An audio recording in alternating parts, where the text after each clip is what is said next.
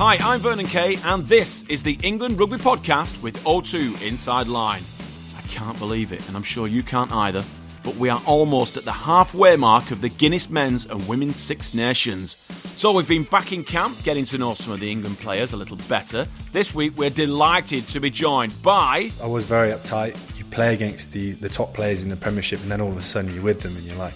flip a neck, you know, mm. and there is the, the microscope on making mistakes and stuff. But I've learnt now you, you've got to, you know, you've got to sort of make mistakes to get better. Yes, it's England newcomer and Exeter Chiefs centre Oli Devoto. Yeah, I answered to Neil. So, do you dance like? Have you got that? Have you um, have you ever carried actually, off that dance? There actually was a there was a Christmas Secret Santa once, and I opened it up and it was a full white, you know, trout, the trousers, shirt, the daps. And yeah. I put it on, put it on. So I put it on and the music came on and I had to sort of just dance in front of everyone.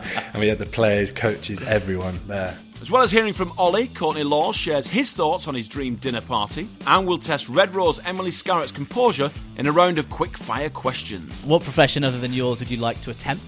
Professional cook. Professional baker. cook. Professional Otherwise baker. I was a chef. Like a baker. So, let's kick off. Let's get back into the England camp and join O two Inside Line's Paul Bunker chatting with Oli. Firstly, Oli, thank you very much for agreeing to be on the England Rugby O two Inside Line podcast. It's a, a pleasure to chat to you. Tell us about young Oli Devoto, rugby. How did rugby first appear on this sort of uh, horizon for you? Rugby was always, I was always sort of destined to be involved in some way. I can remember as a young toddler being in front of the minibus. My dad was coaching the local Colts team, so I was introduced to it from a really young age, three or four. And then I played for the local rugby team, Sherbourne Rugby Club, uh, in Dorset. Uh, until I was sixteen, and then I went to uh, Bryanston School, got a scholarship there, and then it kicked on from there. What were your first memories? Do you remember way back when you were maybe three, four, five years old? Which is, I mean, you, you said to me the other day, what was it? You said, I'm an old man now at twenty-six, yeah. But do you remember what, twenty-three years ago, maybe twenty, twenty-two years ago, when yeah. you picked up a rugby ball for I, the first time? I can remember being in that, you start under sixes or sevens. And what was the club like? Was it a social club? Because your dad played. Yeah, as well, so right? my dad, um, he's got an identical twin, so they both played. Um, my uncle's actually the first international in the Devoto household. He played wow. for Bermuda. He's out there in the police force. So um, he was, he sort of said to me, yeah, congrats, but you're not the first to do it. So yeah. there's a bit of banter there. But yeah, so th- they played and my granddad played. So and I've got another two cousins who are who are both boys, so...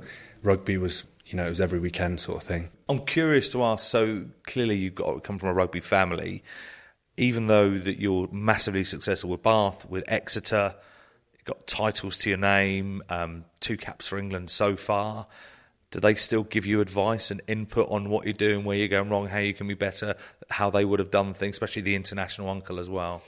Yeah, I think my dad more so than anyone else. Um When I was younger, when I just started to break through uh, the Bath team when I was seventeen, eighteen, he was really influential, and he, and he has been. He, he sort of coached me when I was younger, but I still get the you know the text before I go out, and um, he's sort of the the person who I ring the day after. Mainly if it's not gone so well, I sort of get my frustration out on him. He takes a lot of um, a lot of rubbish from me, but um, yeah, no, that that. That still is um, really important to me today. It's quite the dynamic's quite weird because even though you're, I don't want to say more successful as a rugby player than your dad, he's still he's a bit of advice, son. This is what you should have done. Yeah, you should have run this line and those sort of things. He sort yeah. of understands. He's saying, look, I can't give you too many technical points, but for me, it's just someone you know yeah. who I can talk to who sort of knows me pretty well. What What were you like as a youngster? What were you like at school? What were sort of things you um, into as a young boy? I sort of I was I was very sport orientated. I think. Um, You know, in the summer it was athletics or cricket, rugby in the winter, obviously.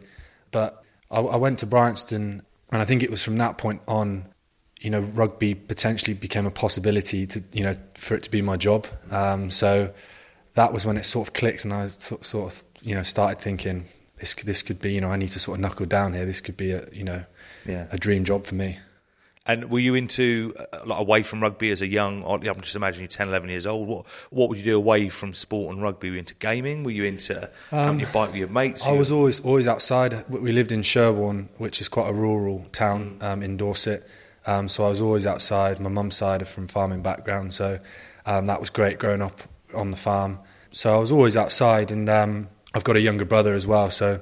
he still plays rugby um, for the local rugby team, which is which is quite cool. How many years younger than you is he? He's two years below me, okay. uh, and he plays in the second row, so I've done well to escape the... Um, we're both similar height, so...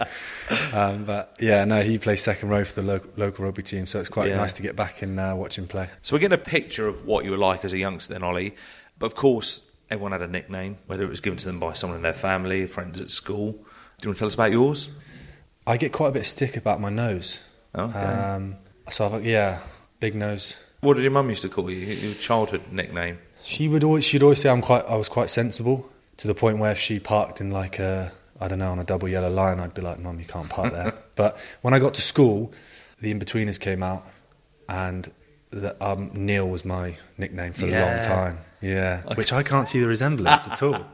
Um, some of my mates still call me that, Neil. Yeah, I answered to Neil. So, do you dance like? Have you got that? Have you have um, you ever carried actually, off that dance? There actually was a there was a Christmas Secret Santa once. Yeah, and I opened it up and it was a full white, you know, trout the trousers, shirt, the daps. And yeah. I like, put it on, put it on.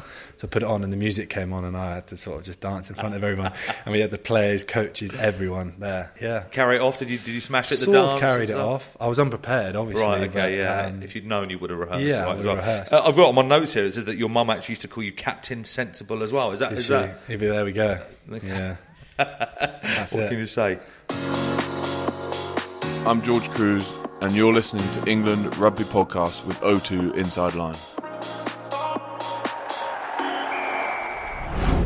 There's more from that chat coming up very soon, but earlier in the series we caught up with Courtney Lawes, and one thing we found out about Courtney is that he is constantly eating. So Paul Bunker wanted to find out what would make the cut at Big Court's dream dinner party.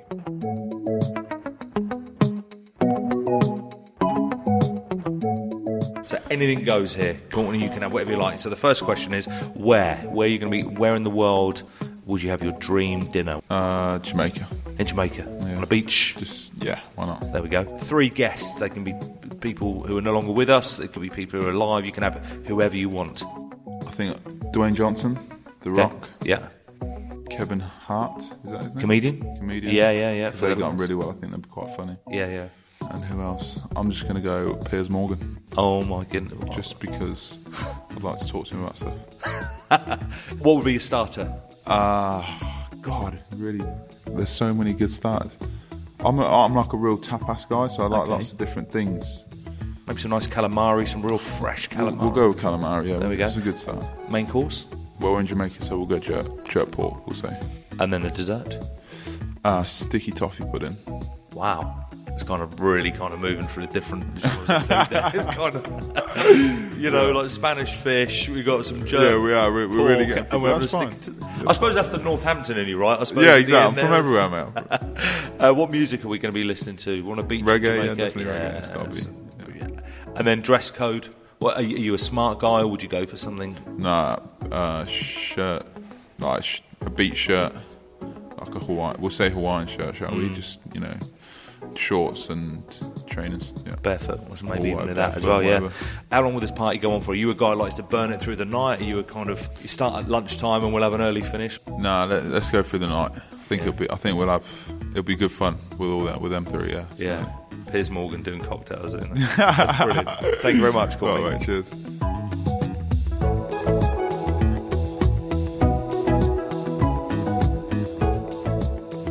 Tell you what, that feature should come with a health warning. May cause hunger. You can listen back to the full podcast with Courtney by scrolling down through some of our previous episodes.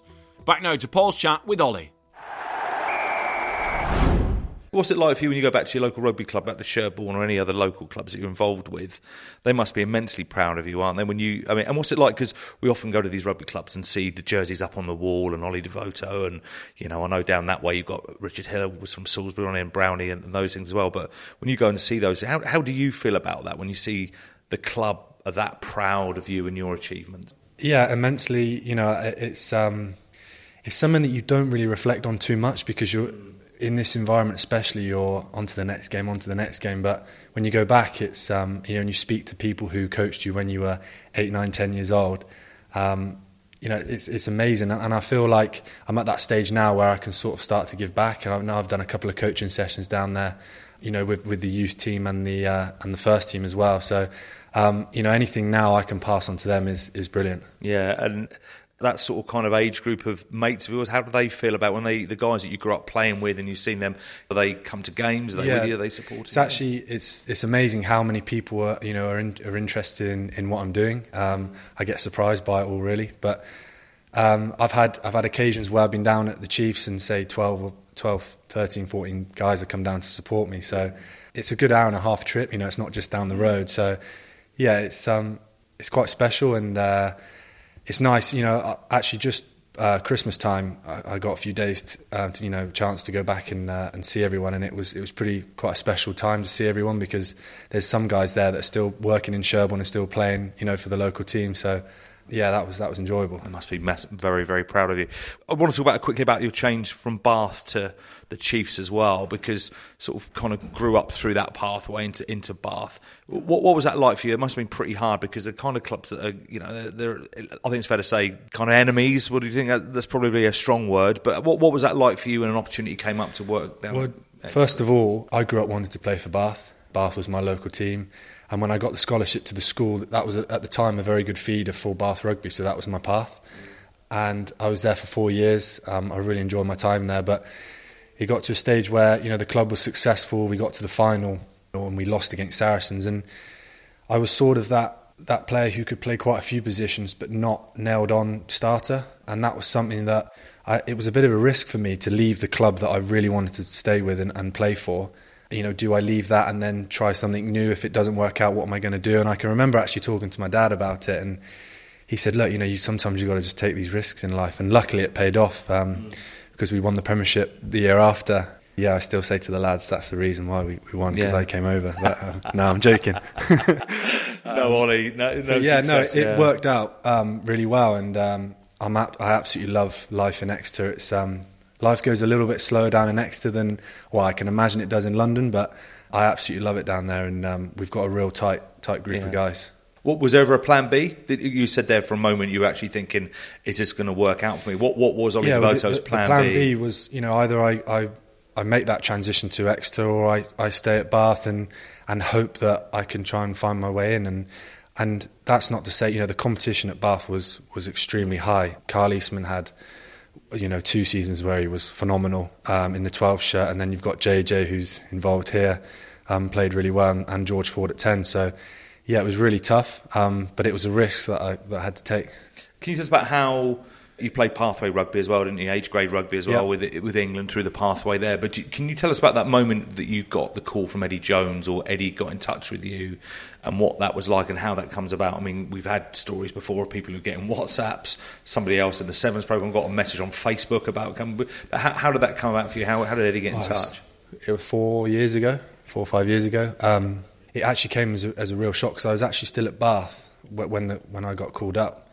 Yeah, just just surprise more than anything, I think. For me, I was so far in the bubble at Bath and really trying to get into the first team and secure a position that international, you know, recognition was sort of, everyone wants to play for England, but it wasn't on my agenda at the time. So when I got the chance to come and be involved in the setup, it was I was like, flipping egg. I was really surprised. Did he call you? Was it a call? Or was um, it a... I actually, I think it was a text message, I think. Was it? Yeah. Um, but I, I had a conversation with him before we before we got here. Mm.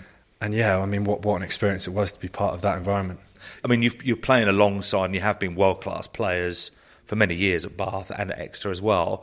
Can you tell us how you found the step up when you came into camp for the first time? So you've been into quite a few England camps, haven't you, over the last three or four years? Yeah, at first I found it, you know, difficult. Um, you know, everything is under the microscope, and and it is um, it's an intense environment, but I think what I've taken from those, being involved in those three or four camps, is just try and just try and be yourself and trying to adapt to situations. I think the coaches um, put you under pressure. You know, they, mm. we're all striving to get better, and um, you know, maybe looking back on things, maybe didn't deal with certain situations in the best way mm. on the pitch and off the pitch. But I feel like as you get older and you get more experience, you sort of learn to just be yourself and just learn to adapt to those situations. How, how would you say your rugby's improved? Like, tan- what would you say, like, actually tangibly, that you could sit here and say, you know, England and Eddie have given me these a couple of things that you where you think you've been away, and maybe you've worked at it at Exeter, but there must be things part of your games that you've developed. Yeah, well, Exeter's style of rugby and, and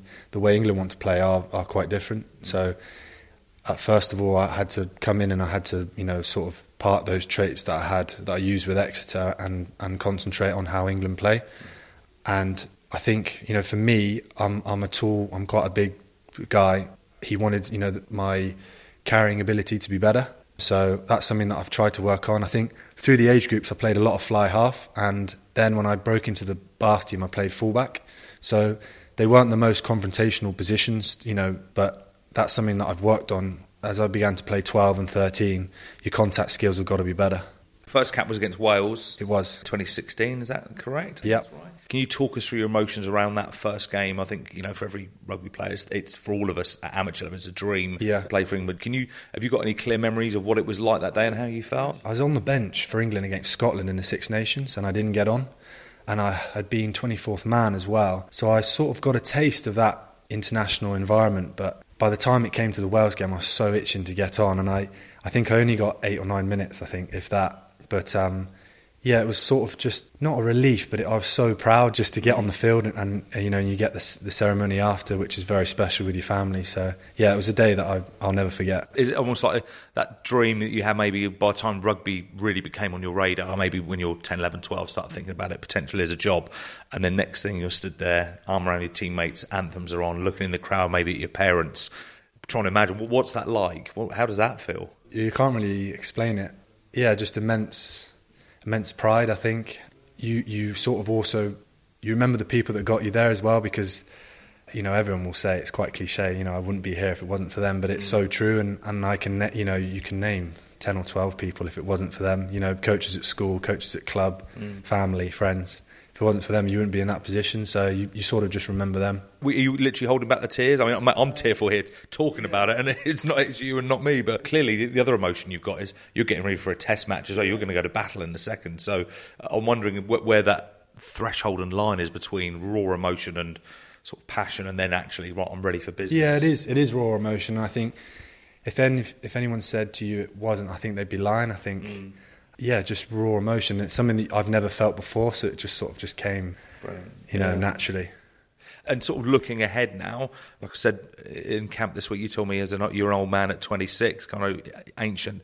Um, are you the sort of guy that sets yourself targets and ambitions? How, how do you operate? Um, for me, I, these last four or five weeks with Exeter before I came in, I, I'm, I'm really enjoying my rugby. And I, I was injured at the start of the year, and um, I sort of said to myself, you. You've got to relish these opportunities when you get them, and these opportunities aren't going to be around forever. So, you know, we're only in camp here for another, say, a month. Um, you've got to just maximise and make the most of it because you may never get the opportunity again. So, for me, it's just maximising each um, opportunity and then obviously continuing playing well for Exeter because that's what's going to get me involved in this sort of setup again. How, how would you say you've changed maybe in the last, since you've been involved with England, but as a player, not not maybe technically, but are you kind of a bit more relaxed now? You seem, you know, haven't seen you train and stuff. Were you maybe uptight? I'm imagining yeah. a lot of guys are when they first come in. Yeah, yeah, I was. I was very uptight. Um, you sort of you play against the the top players in the Premiership, and then all of a sudden you're with them, and you're like flipping heck, you know. Mm. And there is, like I said earlier, that the microscope on making mistakes and stuff. But I've learnt now you, you've got to, you know, you've got to sort of make mistakes to get better. So as long as you're diligent, you know, in your preparation and, and you're learning from making those mistakes, it's not a problem.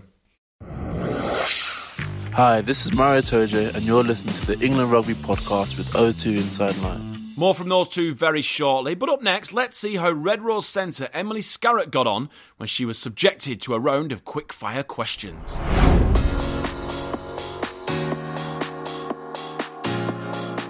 If you could hear one music track again ever for the rest of your life, what would it be and why? Return of the Mac, Mark Morrison. Brilliant. Uh, what profession other than yours would you like to attempt? I'm sorry, this isn't quick, is it? It's all right, you know, we can edit these things, it's fine. Professional cook. Professional baker, cook. Professional Otherwise baker. There's a chef. Like a baker. Chef. Right. um, Emily Scarrett, what's your favourite place on earth? Uh, my home, where I grew up. Nice. Who would play you in a movie? I'm not very good with actresses. Someone like Julia Roberts. Julia Roberts, that's good. Um, what are you scared of? Snakes. Uh, who and makes being you made li- to jump. I hate being made to jump. As in, so if someone scares you and you're like, oh, okay. Yeah. Excellent. Who makes you laugh the most in the England camp? Bots and Poppy are quite funny at the moment. Although if you, we don't tell them that, that would be great. Yeah. What's your signature dish? So Some baking. form of baking, yeah. Do you have a, a go-to cake? A like, go-to? Like a white chocolate Rocky Road. That is actually my signature. So bad for you. Excellent. Um, what was the last gift you gave somebody? Probably mum and dad last Christmas. We got them Tina Turner the musical tickets. And I got myself one. A present for me and a present for you. It was great. Uh, when was the last time you were starstruck? So actually the World Rugby Awards, um, Brian O'Driscoll came up to me and I was a bit like, did not know you knew who I was, so that was cool. Excellent. Uh, what's your biggest pet peeve? Unorganised people. Ditto. Mm. And describe your dancing style in three words. A two-step. Excellent. Thanks, Emily, and best of luck to the Red Roses at the weekend. Don't forget, it's not too late to see them live in action against Ireland in Doncaster this coming Sunday. Just head to englandrugby.com forward slash tickets. Now, though, for the final part of our feature interview with Oli Devoto. Tell us about life away from rugby then, Oli. What, what do you what do you do to take yourself away from it, or how do you like to chill out and relax? I'm I'm very lucky. We've got a very tight group of close friends in Exeter. Um, we're all similar ages, um, and we, we play golf outside of rugby. There's, there's a golf group, and there's also um, coffee groups. I mean, we've got the famous cookie club as well that goes on down in Exeter. Course, so uh, there's various groups that you, you can sort of get yourself in on. Yeah. Um, What's your golf like? Not too bad. There's a few guys down at Exeter that are very good. Uh, Joe Simmons and Dave Dennis are all off single figures, but um, I play to fourteen, fifteen, okay. But I don't play enough. I, I think... That's the one thing I'm looking forward to when I retire, just playing a bit more golf. Is it a good mental wind down for you as well, the passive nature of golf, a lot of bit of chat with your mates, a bit of banter, yeah, ribbing each other? There's still fierce competition, but it's all in all in a good nature, yeah. I, I enjoy just just getting out in the countryside. We've got some lovely courses down in Exeter. What about, have you got a dog? Is it I have got a dog just, well? just got a dog, yeah. What sort of dog have you got? A Hungarian Vizsla. So quite big, aren't they? It requires, it will get quite big, yeah. yeah. It requires a bit of, um, bit of work, but I, again, I really enjoy that sort of thing, that um, you know, getting up and taking him, taking him out before you go to training, yeah. I, I enjoy. And what about um, things like, are you into sort of Netflix music? Have you got, are you into boxing? Yeah, I use like? I use Netflix when I'm here. Um, we get quite a bit of free time here, so it's um, it's nice to just chill out. And um, what are you watching at the moment? I'm actually I've just finished uh, You, which is which was quite interesting, and I'm, I'm open to suggestions, actually. I've I've heard Ozark's quite good. Ozark's and, brilliant. Yeah, really good. It's that. kind of, yeah, that's well worth the watch. It's a bit odd at times, but that's, uh, if you like a bit of sort of, a bit gangster, a bit yeah. kind of, uh, yeah, that's a, that's a good watch. What about things like reading as well? Do you kind of read? How yeah. do you? I've been trying to learn a little bit of French. Um, oh. There's a French group down in Exeter. Um, so I've been try- dabbling with that. Um, just to keep the mind going, really. Cause, Where are you in your French development? There um, I'm in the early stages. Oh, yeah. I was I wasn't too bad at school.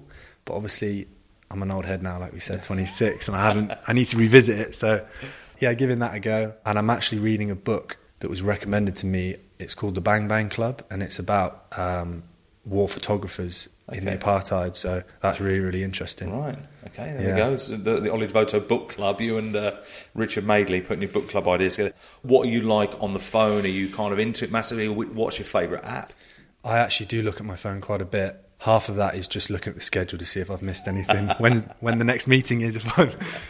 But yeah, I look I look at my phone quite a bit. What's I mean, that? I, I yeah. message my friends quite a bit. Mm. Um, we've got group chats and stuff, and there's stuff flying around in there. So, yeah. Give us an idea. What do you like to do when the, when the summer comes around? What do you do to get away? Well, my, my girlfriend's a teacher, school teacher, so it's actually quite difficult because her weeks don't coincide with when we're off. So. Yeah, that, that sort of, I might have to go away with the guys, which would be terrible. Um, I'm sure she loves that. Honestly, you've kind of had a season no, committed to um, rugby. Hopefully we'll get a week away somewhere. But, you, but are you a beach guy? You guy like to yeah, go walking, you know, go off to the... Yeah, I went to um, went to Bali last year, which okay. was amazing. Tried to do as much as we could. It was sort of like a travelling-esque type mm. trip. But I've been, been to Ibiza a few times. Croatia was lovely. I think we'll do something sort of similar to that, I think. Mm. Brilliant. Thank you very much. Thank Cheers. You. Thank you. Well, ladies and gentlemen, boys and girls, can you believe it? That's it for this week. Big thanks to Oli for being our guest on the pod, and of course to Big Courtney Lawes and Emily Scarrett too. If you're enjoying what we're bringing you, this Six Nations, then please do show the podcast some love on iTunes or Apple Podcasts by leaving a rating and a review. And of course, tell your fellow England fans all about us. We want this podcast family to grow.